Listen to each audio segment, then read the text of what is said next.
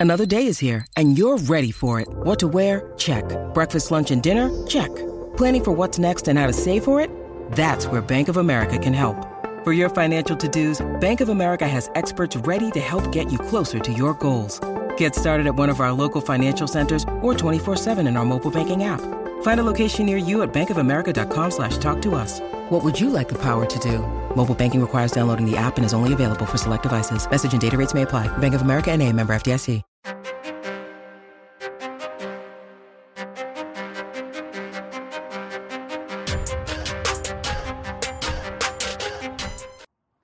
Welcome into the A List podcast. I'm Kwani A. Lunis with A. Sherrod Blakely.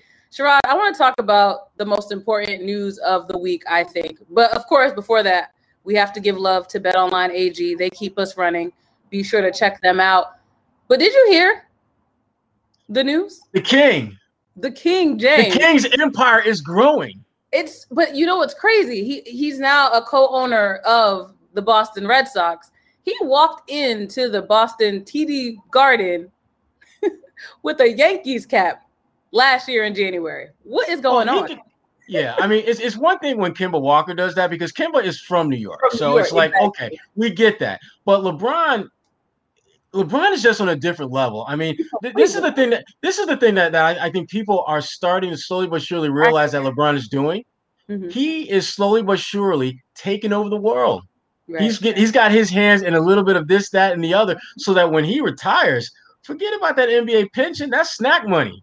That's gonna be snack money for him. He's trying. And the thing I like about what LeBron is doing, and, and again, I wish more athletes would use their their, their influence and their power and their financial means to do this. Is Mhm. he is trying to become an owner. He is trying to become a boss. That to me is where players, after all these years, are finally starting to realize that's truly where the power's at because as much money as you are making as a player you can only imagine how much the owners are making because they're the ones that are paying you as a player. And, so lebron i think he's slowly but surely trying to take over the world.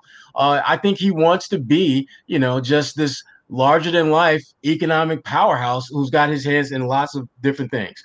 Um, but one thing i to your boss though, what's that? Robert Williams. You see what I did there with the transition? I see what you did there. I saw that. I saw that. Kwani A. Lunis with the transition You game. know, let's talk about Rob Williams though, the Time Lord as they call him. Your assessment? Well, I like what I'm seeing. Uh, I like a lot of what he's doing out there. I think he is playing with the kind of consistency that, fingers crossed, is going to get him the trust of Brad Stevens to play even more minutes. Mhm. Uh, but uh, again, I, I still think that there's, there's he's not quite there yet. Uh, but the Celtics, they're going to have some really tough decisions to make as far as price pointing uh, when it comes to time to re-sign Rob Williams because there is a tremendous amount of upside he brings. There's no doubt about that. But there are some aspects of his of his game that definitely need work. Are they willing to invest that he's going to make those adjustments, those improvements that and, and continue to grow the way we've seen with Jaylen Brown, the way we've seen with Jayson Tatum? Or are they going to try to hedge their bets a little bit and run the risk of potentially losing him? And and that to me, when I look at the way they're built, look at the way they want to play, I don't see them adding anyone that can fill the void that would be left if Rob is not around because Rob brings such a tremendous amount of potential at both ends of the floor. Mhm. Uh, he's a different kind of big. He's a ridiculously athletic. I, I, I say all the time that to me, he's like a smarter version of JaVale McGee. Uh, long, uh, ridiculous athletic for his position, but is starting to figure things out in a way that can help himself money wise and think it can help the Celtics, uh, obviously, in terms of wins and losses. But to get better insight on Time Lord, let's talk to the timeless one himself, uh, our Mhm. good friend Cedric Maxwell. Uh, Cedric is, is, is going to join us right now to talk a little bit of Celtics, a little bit of Rob Williams, and who the hell else knows what the hell else Cedric's going to talk about? Because you know Cedric's got a lot of stories and a lot of stuff to get off his chest, which I'm Mhm. sure he will. So let's uh, let's go talk to Cedric Maxwell right now. And now we welcome in our special guest, but he really doesn't need an introduction, like you said, Sherrod. Cedric Maxwell, thanks for joining us, Celtics legend, and of course now an analyst for 98.5 The Sports Hub. Yep. Thank you guys for having me. You know, I, I see you didn't. I guys actually wanted to come on during Black History Month, but we, we Right. still good. We still Yeah. good. That's all right. It's all right. It's all good. Because it's always Black History Month when we're together. Bam. Good. Good answer, Kwani. Good answer. He's still recovering. Let him recover. Let me be one. Steve Harvey.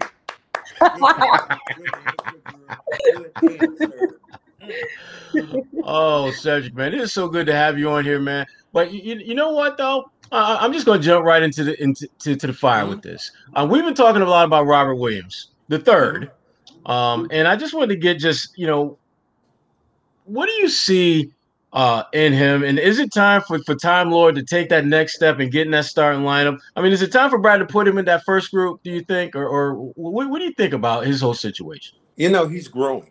And I think one of the things you see with him is that when you start him, that he was picking up too many fouls. So Mhm. now he's coming off the bench and he's starting to learn how to play a different position. What I'm loving Mhm. about him right now is I'm watching him what he does on the offensive end. He used to catch the basketball and he under the rim immediately throw it out to a shooter. Now he's gathering, positioning himself, going up strong, making baskets around the hoop, and with the ability to get off the floor, nobody on this team has that. Yeah, and, and and Max, you um been around the league for a long time, and, and you know what it's like to be patient and, and wait your turn. Uh, I I don't think you made your first start. I think until like your third year in the league or something No, like that. I, I actually started my first year in the league. Uh, Yeah. for John Havlicek uh, in game number, was like 12. We were like Mhm. three and whatever we were. Uh, Tom Heinsohn took a flyer, took me off the bench and started me in the game.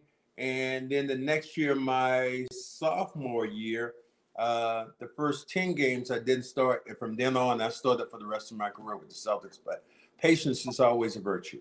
How is that as a player waiting your opportunity? Because most of the guys we see in the NBA, you've always been the best player on your squad. You were always like in that pickup game, you were either the first or second guy picked if you weren't a captain. You know what that's like. Getting to the NBA, having to be patient with either playing fewer minutes or not playing at all. How do you mentally make that pivot as a player?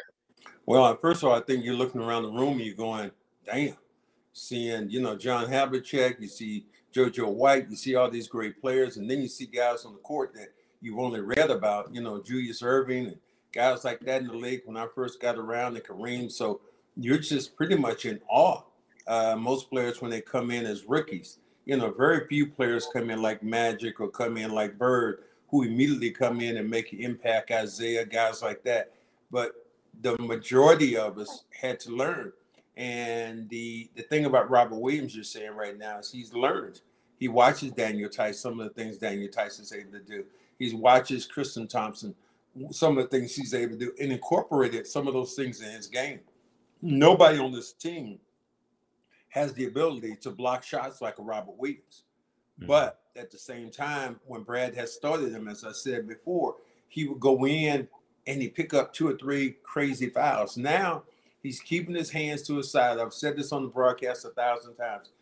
He doesn't have to reach for the ball because all he has to do is use that length and that size to elevate and block shots once it comes off of somebody's hand. You mentioned him being around players that are more experienced, but like you mentioned, when you come into the league and you know that you're good and you see that there is a positive response when you're on the floor, from your perspective, how does someone like him remain humble and, like you said, remain a little more patient until Brad decides to put in that starting lineup? Let's start you look at the guys who are ahead of you. He looks at the Tatums, he looks at the Browns, the Mhm. all stars that you have in front of you, and realizes that you know my time is going to come. Uh, I, it, it- again, it's all about patience. You know, even sometimes when you're playing in this league, patience is is is the craziest thing. My first game ever was against George Iceman Gervin, and I got I came in the game maybe with about ten minutes in the game. I scored a basket. I was all happy, and he looked at me. He says, "Nice shot, young fella." He said, "Too bad they got two ends of the floor." and then he went down and tortured my ass. Yeah. And I was like, damn, what? I, I mean, and shots you think you might block, you know, you're just looking at these things float up because these are professional players. That's all they do. Not only are they professional basketball players, professional card sharps, you know, collecting cards, Mhm. collecting this. These, guys are collectors and and that's what they do. And and you have to learn from their skill set and what they do and incorporate it. I had a great one that you would know, Sherrod, was Dave Bing. Dave Bing yes. great players ever to play the game. Uh, he played with me. He came to the Celtics, came out of retirement from Detroit, played with the Celtics for a year, and I learned so much from him about how to conduct myself as a professional. I think that's the biggest thing. It's like like you and I are talking about being on time. That's one thing you have to do. Tom Heinsohn had a thing.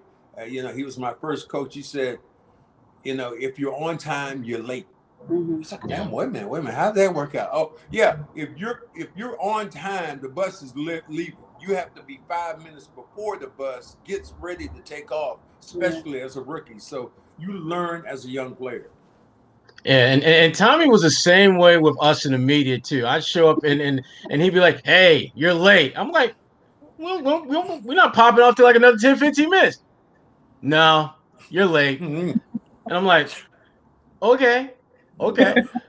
But Max, you you you mentioned something a little bit earlier about about collectors, and and one of the things I've noticed about players, particularly when they're around young players, is they're the collectors of bodies. They absolutely collect bodies that they can work with, that they can craft, that they can mold, and help you become a better player. Uh, and I think about Robert Williams, and I think about guys like Al Horford. I think about guys like Aaron Baynes, guys mm-hmm. who I know had a significant influence on him. The one thing I will say about Robert, though, is that it seems that he has shown at an early stage that when he has had an opportunity to play, you can see some clear and tangible signs that he could be an impact player in this league. I think back to when I was in Detroit and I had Rasheed Wallace, Ben Wallace, and Tony McDyess, and some young kid by the name of Darko Milicic.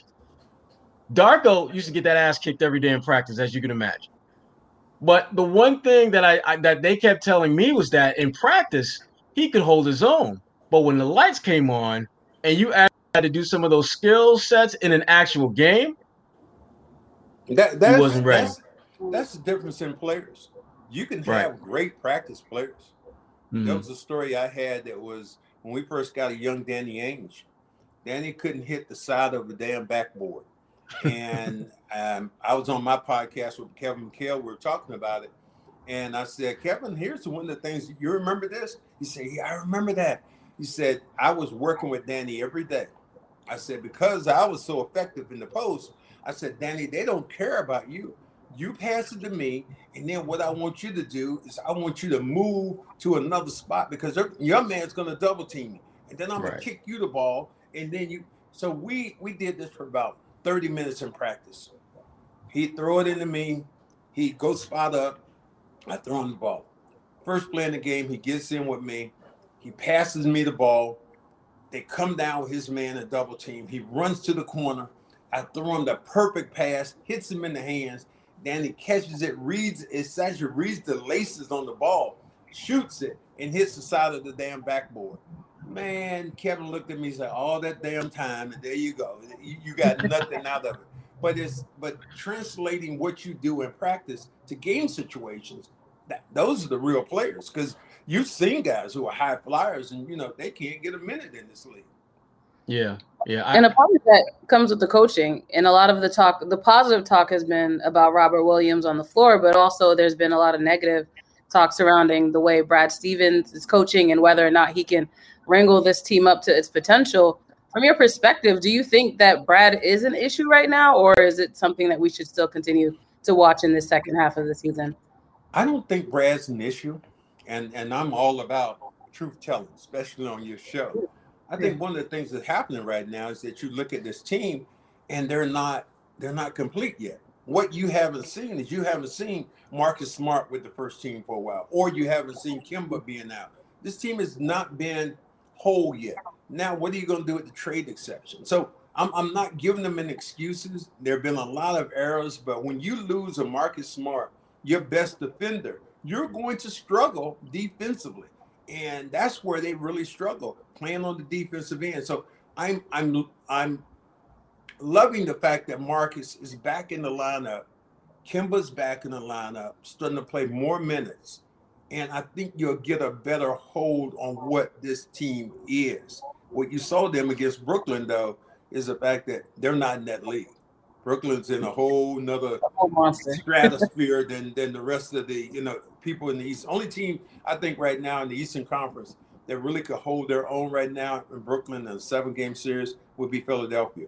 And that is because during the playoffs, as you guys know, the game slows down and mm-hmm. it starts to be a ground and pound game. Joel Embiid is the best ground and pound guy in the NBA right now at his size. And I don't know if Brooklyn has anybody to contain him. And I like Doc Rivers. I, the relationship right now that I see with uh, Embiid and Doc Rivers reminds me so much of Kevin Garnett and Doc Rivers. yeah. You know, Kevin would Kevin would run through a damn building, burning building. If Doc Rivers said, "Go, hey, hey, go run through that damn building. It's on fire." That Kevin would like, "I'm flying through," because he believed in it. I think this yeah. is the same kind of relationship that Doc Rivers is starting to develop with Joel Embiid. Yeah, yeah, and and, and I I've written about that for Bleacher Report, just about just the Doc Rivers factor and Philly's success this year. And, and you're right, Max. I mean, it, it's amazing how we undervalue the importance of relationships when it mm-hmm. comes to winning games. We can talk about talent till we're blue in face, but it doesn't matter how good your players are if there's not a connection between that the head of the snake, which really is the head coach, mm-hmm. and the body, which is the players, and specifically your best player. You're not going to ever get to the to your pinnacle of, of greatness as a team if that disconnect is there. That that really is true. You think about the great teams you've seen. Pat Riley connecting, uh, Phil Jackson connecting, uh, Gregg Popovich connecting with his team, K.C. Jones, uh, Bill mm-hmm. Fitch, all these coaches who have been around, uh, Chuck Daly, you know, mm-hmm. connecting with the guys he has and making those guys accountable.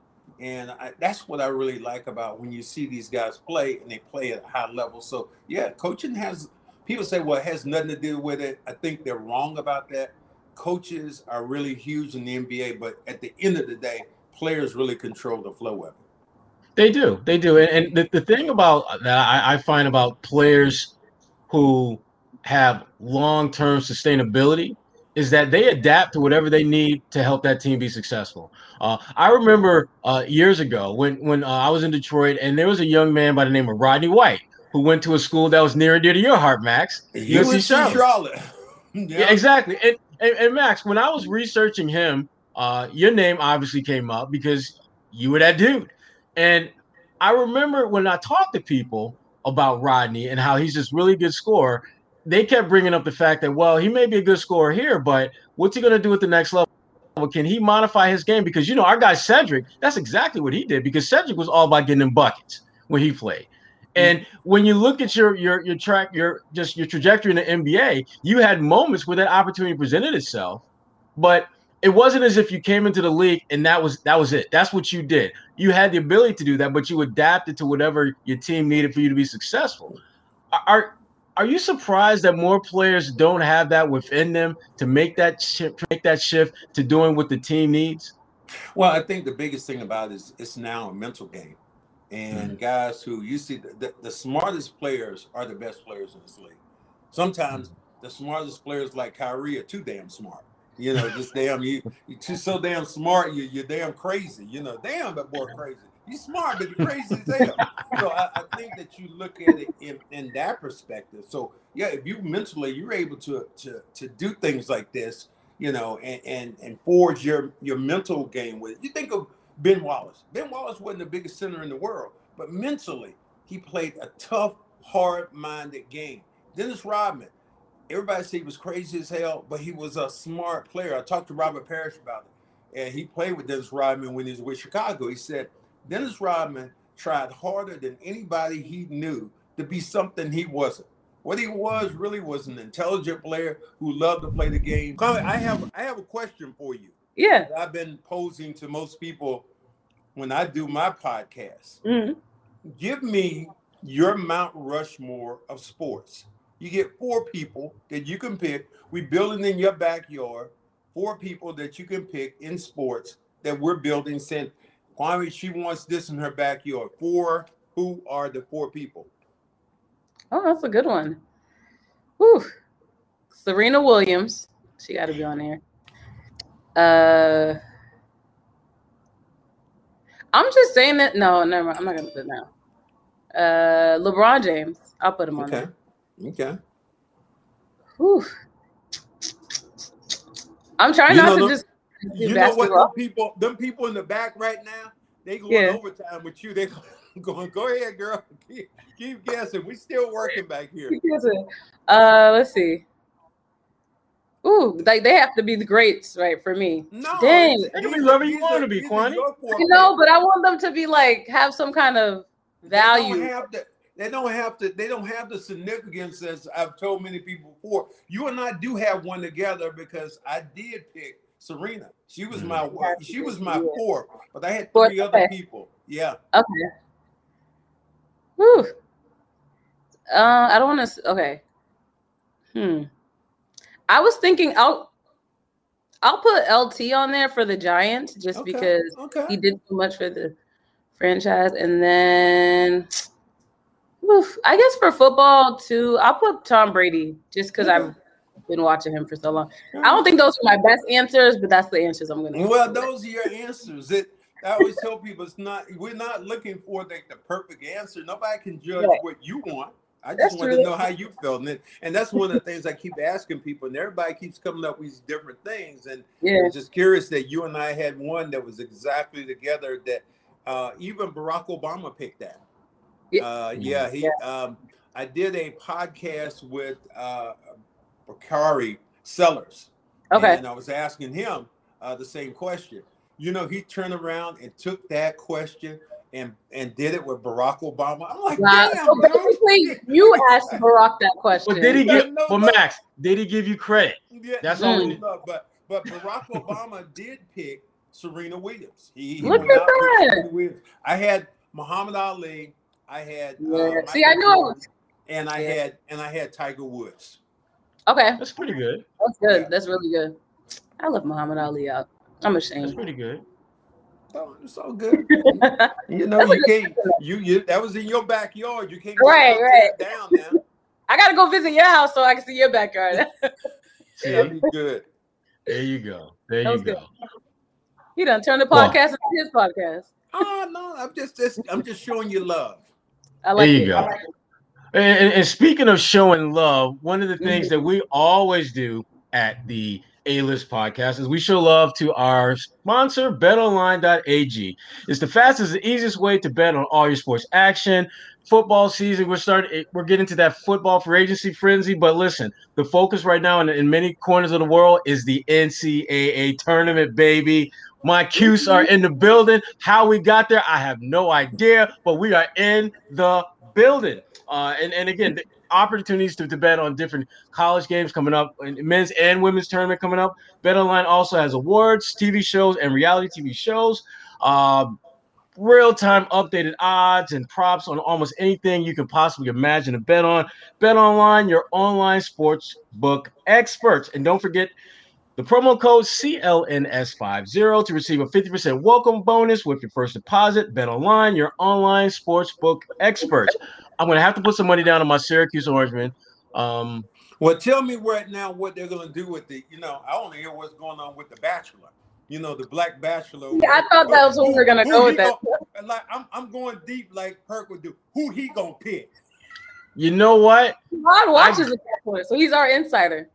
I glanced. I was walking in my living room while while my family was watching it, and I Uh-huh. caught a little bit of the Bachelor canceling a date with one of the women who I think he wound up picking. I think. Oh, I just read a haven't column re- on it this morning about how you know they've continued to perpetuate their their racism through that show, but I haven't actually watched any of it. But from what I read, it it does sound as though they put this black guy as the bachelor and made him the face of you know right after this George Floyd movement just to say that they cared about black people, but someone actually made a graphic and showed how much screen time everyone on the show got this season and the mm-hmm. the person with the most screen time was a white woman who was wasn't even you know the main person in the show. She was just one of the people that he was you know is dating or whatever the case may be. So it was just very telling for them to kind of put those numbers out and say, all right, yeah, the black guy is supposed to be the star of the show, but this white woman, one of the contestants, has Keep gotten it, more keeping it real, keeping it real, Right, Yeah. keeping it real when it goes wrong. Okay. Right. Exactly. exactly. But uh, none none of us should be surprised at that. Um, yeah. it, I mean, it, I mean, there, there's a variation of that that happens in almost every facet of life where uh, people of color are brought into certain positions. Then you realize the position they're brought into isn't as glorious as it typically is for others. In fact, it becomes somewhat diminished, watered down, treated differently. And uh, yeah, this tea is hot. Yeah, but but this is called, but that show is called The Bachelor. so, how do, how do you, it should be about the Bachelor. Bachelor. He's like, the Bachelor? No, no, it's the, the Bachelor, not the Bachelorette. No, no, Bachelor. Okay. I mean, well, if you go see the Jackson Five, you ain't going to see Tito. Oh hell no, hell you going, no. You ain't going. You ain't going to see Jermaine. Uh, uh, you going to see Michael. One person. What do you do like this? Tito ain't here. Oh, that's okay. No, no. right. Michael's here. Okay, we good. We good. Then we good. Exactly. Oh, we have gotten so off the damn rails. Damn it, Kwani. This is your fault. This is, this is good stuff, man. This, this is stuff the typical. Right. That you want to talk about some NBA trades? Okay. Yeah. Trades. There's been a lot of trade talk, and you, Cedric, a former player, you know what it's like to be listening. Well, hopefully not tuned into the news cycle of who might get traded. So mm-hmm. when you were a player, how did you deal with the rumors that probably spread. I mean, I know eventually you were traded. How did you mm-hmm. deal with getting traded eventually as well? Well, I didn't get traded at my first year when I was with the Celtics until the season was over. So mm-hmm. it's really different. Yeah. I think guys getting traded in the middle of the season, that's when people are on pins and needles. Now, didn't and, you go to Houston? Didn't they trade you to Houston? No, from... no, I ended up going to the Clippers. Clip, was, right, but I'm saying the Clippers for, traded yeah, you to Houston, Walton, right? Bill Walton for me. That's how right. that that's how that went. But yeah, there was it, it you know when you it it's really different. Then one time I did get traded uh, from the Clippers to Houston right. in the middle of the season, and that was a pretty much surprise because I was sitting in the room and Houston needed a guard, and Bill Fitch was there at the time with Akeem, and and and I was like, all of a sudden I hear that you know my attorney calls me and says, well. Do you want to play in Houston? I'm like, what are you talking about? He said, the Rockets want you. I was like, really? And you know, I left and and and and left my good buddy Mike Woodson, who was mad at me because he thought he was going to get traded, and I was just by whim. So, so those things happen. I think is crazy. But I think if you look at the Celtics now, the pieces that you want with this team is is LaMarcus Aldridge that guy? He, wh- who gives you the most bang? One of the trades I hear I heard I thought was interesting they said Porzingis for both of the Williams, Rob Williams, and they also said um, for Kemba. I said, wow, that's interesting. You got a 25 year old Porzingis with Jaylen and Tatum. Man, I mean, that would that that that would interest me. I don't know how well it would do, but it would interest me. Well, it would interest me if, if I had any kind of confidence that Porzingis could stay healthy enough to actually play. Yeah. Um, mm-hmm. I mean, he he spends almost as much time watching the damn games as I do, and that's not good. Damn. That is not good. Um, I love the talent. I mean, seven foot two, seven foot three inch guy who can shoot the way he can. Mm-hmm. I don't care that he don't play around the rim. You know what? I don't I don't Who need does? to. If, exactly. I mean, if you can shoot 35, 40% from three-point range and you seven foot three, nobody blocking your shot. Nobody's really gonna contest your shot. We good if yeah. you can play. We yeah. are so good if you but can play. I, you know, I, I like what you're saying there. It was real funny uh, that when they were talking before, it said they were talking about Blake Griffin, and I realized that this year Blake Griffin has as many dunks as the three of us right now put together. I was like, mm-hmm. damn, he ain't dunked yeah. one time. No, he ain't. But that's how you know the game changed you. And the same thing you're saying right now with Porzingis is he's not playing in the paint, and he has often been injured. Can he be healthy? And you have three young guys who are playing together. That that's that's a that that's very interesting. I mean, you have a Pritchard, you have you don't lose Marcus Smart. That would that would that would enlighten me. I, although I I love what Kemba's doing right now. I still think that that's a trade that I would look at. Yeah, but the, the tough part for Kemba, and, and just in, in, talking with different folks in the league about Kemba, is they're just not sold on his health. I mean, Kemba's a hell of a player. Uh, and he, throughout the course of his career, I mean, the durability that he's been able to play with is phenomenal. Mm-hmm. But he's at a point now where it's pretty obvious that Kemba, from a health standpoint, is not going to get significantly better than what we're seeing right now. And he, right now, he's pretty good. And I think it is it's definitely to the Celtics' benefit. But convincing someone else to take yeah. on that max contract where there are some legitimate questions and concerns about his health, I just I don't see the Celtics being mm-hmm. that longing to get rid of Kemba, and I don't see another team wanting to bring him in the fold bad enough to pull the trigger on that. But yeah, you know, I, the, I think I, I, think you're right. I think it's just to me, it's like who's rolling the dice. You know, right. are you rolling the dice right now for Porzingis? Is he healthy? Would you bring him in? Or you rolling if you're Dallas right now? Dallas, obviously, there's always somebody who wants you, and then there's somebody who wants to let you go. So I, mm-hmm. I think that that's the school we're in right now, especially with the Celtics. It is always better to be wanted. It is all whether and, and to me that that was the one thing. Like I remember uh, when I was in Detroit, Chauncey Billups used to tell me that every time around this time of year that look, ain't nothing wrong with having your name in trade rumors. It means that somebody's talking about you because they like you. Mm-hmm. Uh, and it, to me, he said the problem is when you near the end of your contract and nobody talk about you, yeah. including the team you playing for. they ain't talking. They ain't talking. So it's like, yeah, yeah. You know, I mean, I mean that that's but that's what you know, and and that's why I'm really interested to see where Danny goes with it. Mm-hmm. Does he does he decide to make a trade? Are you going to use that you know that 26 or 27 million dollar exemption that you have right now? Mm-hmm. How are you going to? How can you make this team better unless you make a dramatic splash? And and that's it. That's why I said a guy like Porzingis, that's a splash one way or the other. You know, you you going downhill or you're going uphill. And right. I'd rather have that than just stay stagnant. And you could grow with him at his age of being 25 again if he can stay healthy. Right. But you know, you look at a lot of guys, can they stay healthy in this league? Yeah, because I know when he was in New York, the Celtics were one of the teams that was looking at seeing if they could pull a deal off to get him.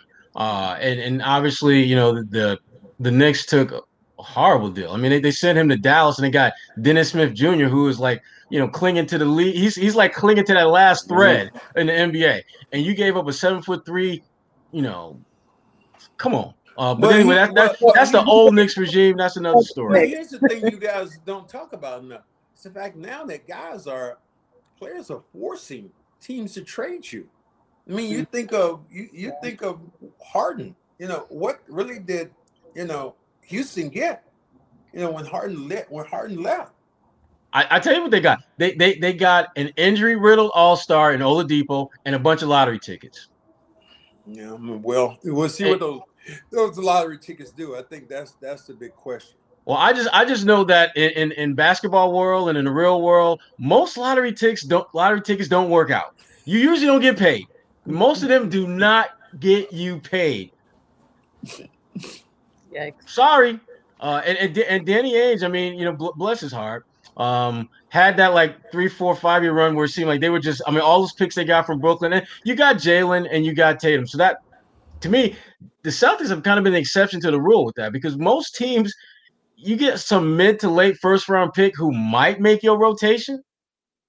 Yeah, I mean, I'm giving up. I'm giving up an all star for a rotation guy, couple rotation guys. Man, yeah, hmm. and and for the most part, this is one thing you have to give Danny credit about is that a lot of people didn't know who Jaylen Brown was, including me. I never heard Jaylen Brown. They booed him. Jaylen Brown was, yeah. They booed him when. Well, when, no, Kwani said we booed him. As in, she was part of those who no, booed no, no, no, no, no. I, I, didn't say we. I don't say we. I said they booed him. I don't ever. I don't use we. I don't play for the Celtics, and I am not of the fan base, so I say they. Okay. Um, Just you know, I, I mean, I'm waiting to hear you on the Anna Horford podcast. That's what I'm ready. I'm waiting to hear you on Anna Horford. No, no. Oh. Back up, girl. Back up. Put put the gun down, okay? I'm, I'm good. Shout out to Anna though. Always gotta show her some love. That's right. Love. Well, speaking Anna. speaking of Horford though, since, since since the Horford name is in the mix, what okay. do you think about Al coming back to Boston? Oh, I would. I think Al would be exceptional. Yeah. You know, coming back. If you could get Al back, you know, because Al doesn't hurt you. He, he that Al mm-hmm. Al is to me he's like um like if I go to the best ice cream place and they got a hundred flavors and I get vanilla, mm. it's like I can't lose. Right, it's, not gonna be good. Al, Al is just he's playing good, and even this league now shoots the three, runs the floor, defends, and a great locker room guy. I would I would love to have him. I mean, I don't know what prices you're going to pay, but I think Al would be and and Al has played under in Brad's system, so that's a whole nother thing that comes into the mix. If if it if so somehow you could get him. Yeah, I, I would love if Al hit the buyout market in some way, shape, or form.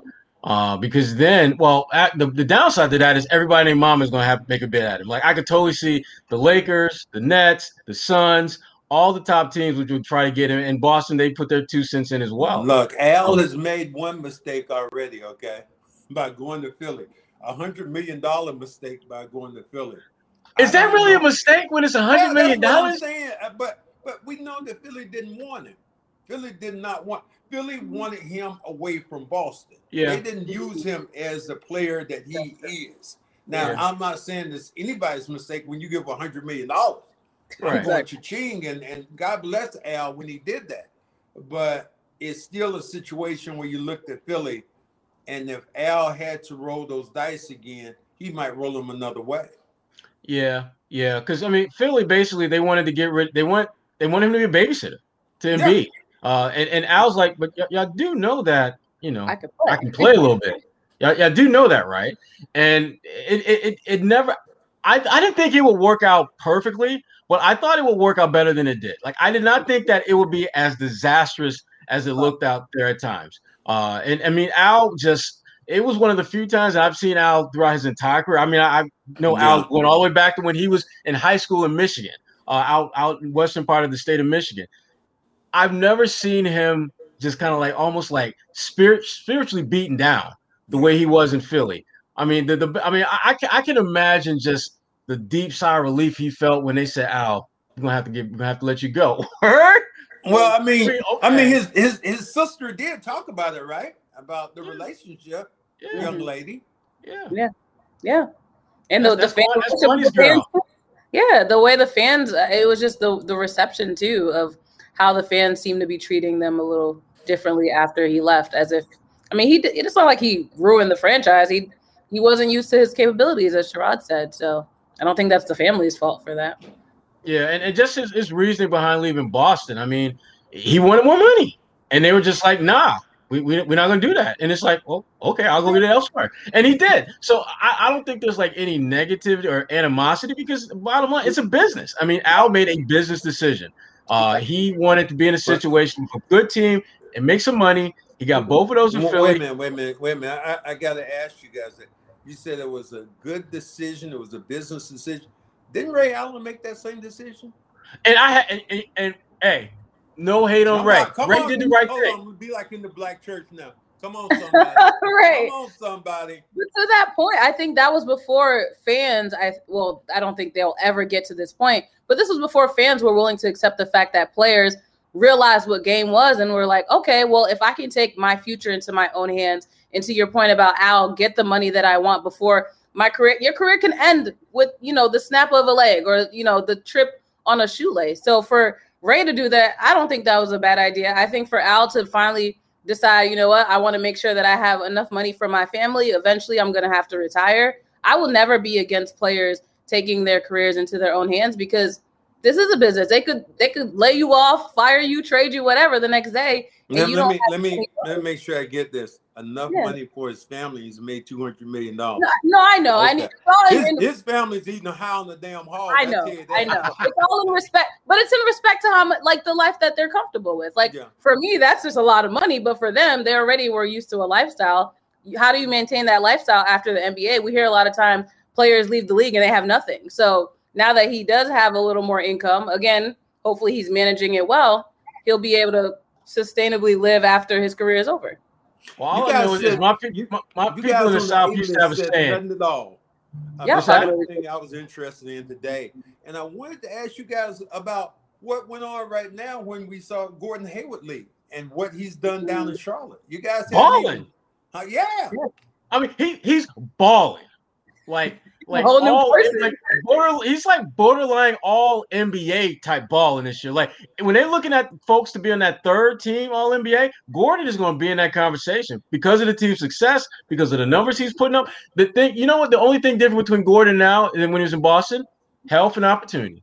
He got them both now. Exactly. And I, have told, I was speaking in Charlotte about this. And since I'm on the A list, I'll throw this out there. I told the guy in Charlotte, I said, uh, yeah, I said, yeah, he, he's a he's a great player. And it said it doesn't hurt that he went to a town that would love to have a great white player. Mm. Come on, somebody. And Ooh, well, out there. well, come on, somebody. Listen, well. it was like that when he came to Boston. I mean, it, it was it was a, a very similar think, scenario. You think it's more so in Charlotte though, in the Bible Belt? I think it's more so in Charlotte because they don't have a track record of success or great players. Uh, most of the great players that they've had on that franchise, they did not do what they needed to to keep them. When you think about Larry Johnson and and all the guys, Derrick Coleman back in the day, guys who had great years, and when it came time for them to get paid, you know, George Shinn, the old the old owner back in the day, was just like, "Go ahead, go somewhere." Didn't even bother to trade. You know what? George Shinn really didn't do that, A. Sherrod. He wanted he wanted to keep he wanted to keep Alonzo Mourning. Alonzo Mourning did, hated Larry Johnson. He hated Larry. Johnson. Pick one. Keep he one of them. And then on top of that, George Shinn gave out one of the first contracts to L- LJ, gave him $25 million for 25 years. So a lot of people, I think that the Charlotte market at that time was a different market and a difficult market. You say you got Charlotte on this hand, I can play here, or I can play in Miami. Which one are you gonna take? I still, Max, I'm gonna have to. I, I don't think he did enough to keep all the talent that he. I mean, basically everyone that he had that was really good left, and it's hard for me to imagine every single player, Larry Johnson, Alonzo Mourning. There's at least four or five other guys that they've had in, in that regime, all bounced. With and, and to, here's my thing. Here's my thing, Max. If you're gonna let them go, sign and trade them away. Get something in return when they go out the door. Don't just have them leave and you get nothing. And that was my issue with George. It wasn't so much that the guys left, but they left and Charlotte got squat in return. That's why they were. That's why they they systematically got worse over time. But the one thing I'll say say this, and this was something that was told to me when I was a little knucklehead boy: get going before you get gone. Mm. And that's what I see a lot of NBA players doing now when you think about Gordon Hayward, what he did, you think about what Al Horford did, you think about what James Harden is doing, go back to Paul George. Hell, you could go all the way back to like, you know, 10, 15 years ago when Baron Davis told New Orleans Hornets, I want out. And what did they do? They sent him to Golden State for Speedy Claxton and Dale Davis, 35 year old Dale Davis, who, by the way, they waived like two months after they got him. And Speedy Claxton played like five more years, but he was injured for the full season twice. Well, well, Kwani, didn't, didn't we didn't we have the same conversation for a while? Were we about to have the same conversation with people leaving when people were speculating that Jaylen, that Tatum is leaving Boston now? He's mm. on his way out the door. Now you don't hear that noise about Boston. I mean, it's just really crazy how that goes. Well, T- Tatum, I think for him, part of it is the fact that Tatum ha- he just wants to be that dude. There, there's absolutely no doubt about it. And I think any team that would want to add him probably has that dude already in place. Uh, because it makes no sense for the Celtics to get rid of him unless they're getting something of great magnitude in return. And to me, I just don't see them ever looking to move him unless they're getting something of, of significance in return. And I don't think that's going to happen because I don't think anyone is going to put something that makes sense for them. He's a 22, 23 year old two time All Star. You don't move cats like that unless they hold you hostage, unless you're not doing right by them. And they they just they took care of his man Jaylen before they took care of him, which was mm-hmm. important. That was that was one of them low key Boston. If you really want to keep Tatum happy, you need to take care of my man first. They did that. You brought in Kemba. He's getting paid now. And we talked about this earlier. I'm curious to see what's the price going to be to keep Robert Williams the third in tow. Because right now, again, it's not something that's like looking him smack in the face now, but you know how Danny Ainge is, you know how Mike Zarren is. They're always thinking down the road, how is this going to affect my wallet? How much is mm. this going to cost me? Rob Williams, to me, I think his price tag is going to be very interesting because I think it's going to be a little bit higher than most folks want to like stomach. I mean, can you imagine Rob Williams making 20 million a year? I can. I tell you what, you guys drinking the Kool Aid. I'm, I'm not. Uh, I, I like. But about Robert Williams, is he a piece that you keep? If you're saying that, is he a piece you keep or a piece that you trade early? I'm, I'm talking more about his value in the eyes of other teams throughout the league. I'm not talking about necessarily the Celtics. I'm talking about is he a player that you would put in that $20 million range? Because remember, Marcus Smart is like a 13, 14, 15 million dollar player right now. Marcus is one of the best defenders out there. Whether what okay, you guys give me Rob Williams' skill set. What do you what do you like about him and what do you don't like about him? Runs the floor, can rebound, defends, got one of the best second bounces in the game. Uh, he's he, to me, he's, he's like JaVale McGee with a little bit more upstairs. Hmm. Okay. Uh, you're next.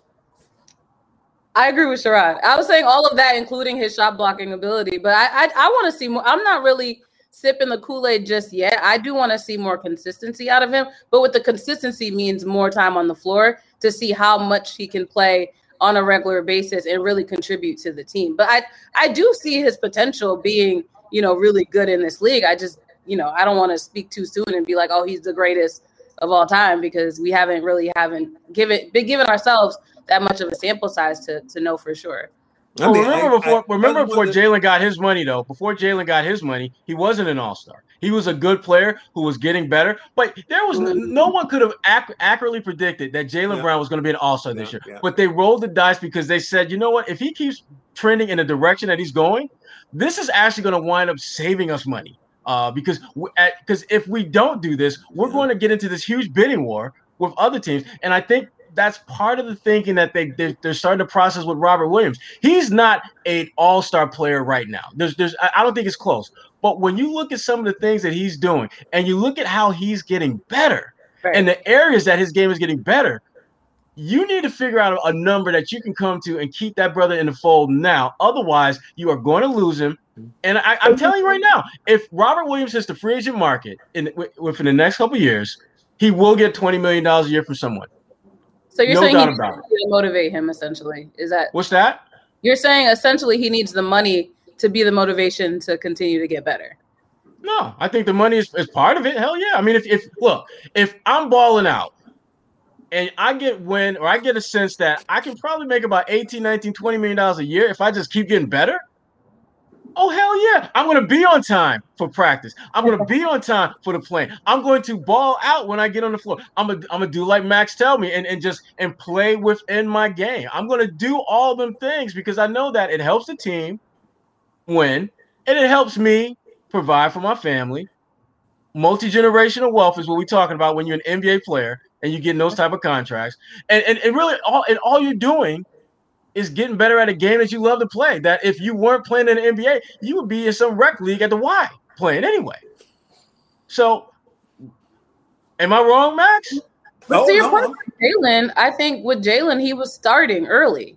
Rob wasn't starting early; he was out for a while, and that's why I think the timeline is not consistent with the other two All Stars on the team. Well, there are three. But you have to look at why he was starting. I mean, there was nobody better at that wing position than Jaylen on the roster. Whereas true. Rob, you had Al Horford, you had Aron Baynes. You, I mean, you're talking about you know Al Horford, and, and again, this is a conversation for another day. But Al Horford at some point is going to be in the conversation as a Hall of Famer. When you look at the number of years that he's been an All Star and the way that I think a lot of what? Max, don't get me started. Oh, it's a conversation for another day. Max, this podcast no, damn it, that's the conversation right now. I want to hear we want to hear it today. Listen, when you when you look at guys who go into the hall, look, Hall of Famers typically have have been in have been All Stars at least four times. Al Horford, that's why he's going to be in that conversation because he's been an he's been an All Star enough to where he is clearly one of the he's been one of the better players. I, you know his, I just I don't I don't believe, and this is why I don't believe it because he hasn't won the championship. He's been on a level where he's won he's won uh, you know, some games. But he hasn't, but there's sometimes when he hasn't been as consistent in those real, real big moments. One of the things I look at is when I say you're saying an all-star guy, uh, a guy who's a Hall of Famer. I look at a guy like Kevin Johnson, who was who isn't in the who isn't in the Hall of Fame, who should be in the Hall of Fame. So I always people ask me, said, "Are you gonna be in the Hall of Fame?" I said, "Yeah, I get my ticket when I go there. You know, I can you know pay to go go in the place.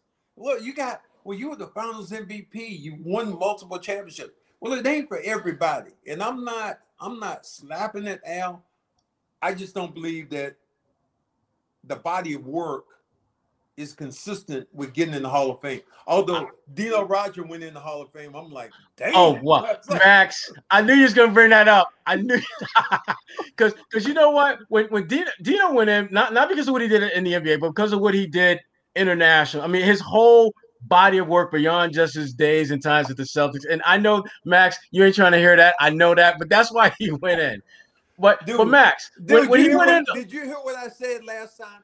I told somebody when Dino Radja went in the Hall of Fame, I said, you know what? I'm from France. This is where I'm from now. I'm not from North Carolina. I'm from down France. well, then you in. Hey, come on in. Easy come ticket. Bonjour, bonjour, Maxwell. Bonjour. Come on in. Oh, yeah, bonjour, monsieur. oh, oh my goodness. Well, I think no, we should close off with the final part of our game if we want to do that. I'm not gonna. We had three games lined up. I think we just go with the last one, if you're okay with that, Sherrod. Okay. Go, go on, Kwani. Come on. Let's do that. Point. All right. So this is a new game. It's called Do You Remember? I'm gonna read you a quote, and you're gonna tell me who said it. So, I'd like to wish them well, even though they didn't wish me well. Um, didn't wish me well. I got 30 Cedric, Cedric Maxwell said this. Shoes. I'm gonna spray paint them white. I don't want to see anything green unless it's money. That was that was been Cedric Maxwell's comment talking about the Boston Celtics when he mm-hmm. He wanted all Cedric Maxwell wanted when he left this team was he wanted one thing. Respect. He wanted them to wish him well. That's mm-hmm. all. And you know, and I think that's what most players want when you decide when you leave you know, there's been a lot of animosity between. I didn't have any animosity when I left. I had a great career here, but when what I don't like is when the team trashes a player to trade him, and that's why I said that's why I said what I said I was going to get all my shoes and spray paint them things white. But here's the thing: with the crazy part about it, I was working for um, Pony at the time. I was wearing one of the few guys wearing the Pony sneaker in the uh, NBA. I was getting about $150,000 a year. Damn. I left Boston. You know how much money I got when I went to the Clippers? How much? Close your eyes, see what you see. Yeah, I don't see nothing, nothing, Max. That'll be nothing. it's all black. A, I was black. A bunch. I lost a bunch of dead presidents going to the Clippers. wait, but to wow. that point, then, what convinced you to eventually? It's full circle. You now broadcast Celtics games. Was there ever you know, a, a, reconciliation process before that, or you just came back for the job? My brother has called that thing. It's called that job, mm-hmm. working, getting more green, green faces. Um, the thing that happened with me was uh, the garden was closing, mm-hmm. and they had these uh, days where they had you know different great players. Uh, they'd have a ticket of yours, and you would come back to the garden, and they would introduce you at halftime it came. I came back to the Garden. They introduced me at halftime, and uh, Jan Volk, who was the general manager at that time, said, uh, "Max, we'd like for you to uh, come back and work with the organization." And I wanted to come back in the NBA, and um, so he said, "But what you're going to have to do is you're going to have to apologize to Red." I said, "I got to apologize to Red for trading my ass." Yeah, that's what happened to me. So like I did, I had to go down to Washington as nervous as I've ever been in my life. Go to Washington, D.C., go to Red's office, go to his house, see Red and his wife, takes me in the room, puts his arm on my shoulders, and said, Well, sometimes when you are younger, you don't do uh, smart things.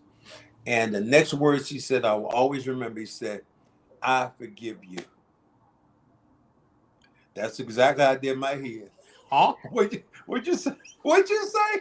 That's some humility on your part to yeah, do that. it was. That's called get. That's called moonwalking like Michael Jackson to come in to get a job, and I've been here for Right. 25 years broadcasting. So It's so funny you should bring Michael Jackson up because that's literally why I came up with this idea. Because in 1992, remember the time went gold. That was Michael Jackson, one of his biggest hits. And that's see, this is why we got Max on here. Look at that. Just coming full circle. I didn't even realize. Yeah. Full circle. Full circle. So yeah, that was that was it. I had to come. I was coming back to the organization. Uh, I didn't have any animosity, and ML Carr was the general manager at that time, one of my best friends, and he wanted to bring me back in, but it was that obstacle of there was some something I don't know between Red and I, Yeah. and I really didn't have it, but everybody thought it was that way. So again, I had to go to Washington and apologize, and then I'm I'm still here now. So he forgave you for what, what uh, I'm still trying to figure out what you what he forgave you for? for getting hurt. I don't know. I mean, it's like not being able to, you know, I, yeah. It's I, Hmm. one of the strangest things about, you know, being on this team or being with that team at that time was that I still looked at. We lost the championship in 1985 against the Lakers. We Mhm. won the year before with me having the great seventh game, signing a new contract, coming back, getting hurt the next year and essentially there's there's always a guy there's always somebody who's going to be the scapegoat at the end you know somebody made us lose this championship and because i was hurt they felt like i that i was that guy but i always think the craziest thing was there were four hall of famers on that team i was that important i was i was i was that badass that you know that you, that you can you blamed me so i i, I just kind of laugh when i think about how things transition, how things are. You guys are talking about the new league, the money in it, and all. It, it's just a it, it, the, the league is completely different. Players have more power than they ever had. You know, we're going to other teams. During my years in the NBA, there was no such thing as a, a free agent. There was a right of compensation. So if you went to another team, that team had to give you back something. You just didn't become a free agent. So uh, you know, I I I love the fact that the players have the power. I think that in some ways they're abusing it, but uh, obviously the owners, or excuse me, the governors of the team are allowing some of this thing to happen. Well, it, I, find it interesting that you know someone like James Harden will catch heat for pretty much saying, "Look, I, I want to be traded," and Houston still threw him out there to play, and he played like crap after he said he wanted to be traded. And then, but but but he's wrong for that, right? But it's okay for the Cleveland Cavaliers to say, Andre Drummond, you're not going to play until we find a home for you. Uh, Blake Griffin, you're not going to play until we find a home for you. But that's okay. Yeah, I, I think that that is one of the hypocrisies in, in the NBA and the fact that fans a lot of times talk about players having loyalty. But when a team wants to trade your ass, they Right. trade you. And Yeah. you you move on. Where's where's the, I always say my like me being with the Celtics for eight years at that time, where was the loyalty? No, no, we we trying to win we trying to win another championship. We getting your ass out of here so Kevin McHale can start starting and we can get Bill Walton and we win another championship. So but you know, I respected that. But again, where's the loyalty on the other side of the coin for the player when he's with the team? And if they want to trade your way, it's okay. Yeah. Cedric Maxwell, we could talk to you for hours. Thank you so much for joining us today. Make sure that y'all check out the Cedric Maxwell podcast. You said you just had Kevin McHale on that. I have to go and check that one out as well. Well, thank Good you guys. Thank you guys for having me. I, I really enjoyed it. Always, anytime you know the A list, I, I, you know, I've been able to check some of you guys' work out, and uh, I've loved every moment of it. And I don't think we could get uh, enough podcasts with people of color to give another side to the NBA or Preach, brother, lot of different preach. So yeah, Yeah. so I, you know I'm about that. I'm I'm You all about that way. it. So, you know, I do. So as I end it, we'll end it like this. My man. My man, what's up? Yeah. I love it. I'll holler at y'all later. Thank you. All right. Thanks, Cedric. Bye bye. Bye bye. As always, it's always good to talk to Cedric Maxwell. That was a really good conversation, Sherrod. Of course, we have to make sure that we give our sponsors some love. BetOnline.ag. Make sure you subscribe, like, share with a friend, show us some love. Give a review if you haven't done so yet, and keep the A List podcast running. So absolutely, because St. Patrick's Day is, is right here. So get lucky and, and, and get on BetOnline and try that good luck. Make yourself a little money. As Kwani said, promo code CLNS50 for Kwani Lunis. This is A. Blakely, and this is the A List Podcast, and we are out.